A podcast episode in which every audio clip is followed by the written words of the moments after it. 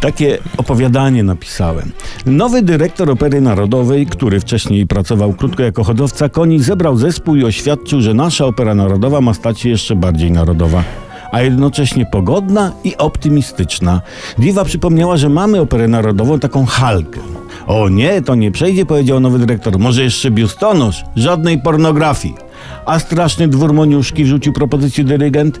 Dyrektor zaprotestował, że o strasznym dworze nie może być mowy, a tym bardziej śpiewu. Jeśli Moniuszka ma straszny dwór, to niego sobie wyremontuje.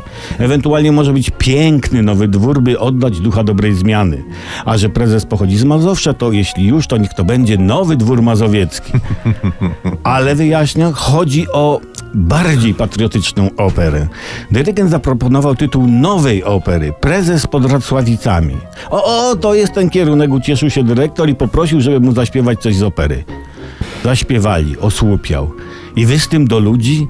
No tak się nie będziemy bawić. W operze jeszcze bardziej narodowej musi zapanować prawdziwa sztuka i kultura. Coś dla ludzi, pod obca, za nie te, te, te wyjce. O takie coś i zanucił. Zdradziłaś mnie z cyganem. Proszę, jest miłość, jest zdrada, jest konflikt, jest mniejszość narodowa, wszystko. Albo coś optymistycznego. Wszyscy Polacy to jedna rodzina. A dyrygent cicho dośpiewał, choć jedna połowa strasznie przegina. Zespół uznał, że dyrygent walnął w sedno, choć oficjalnie nie ma racji.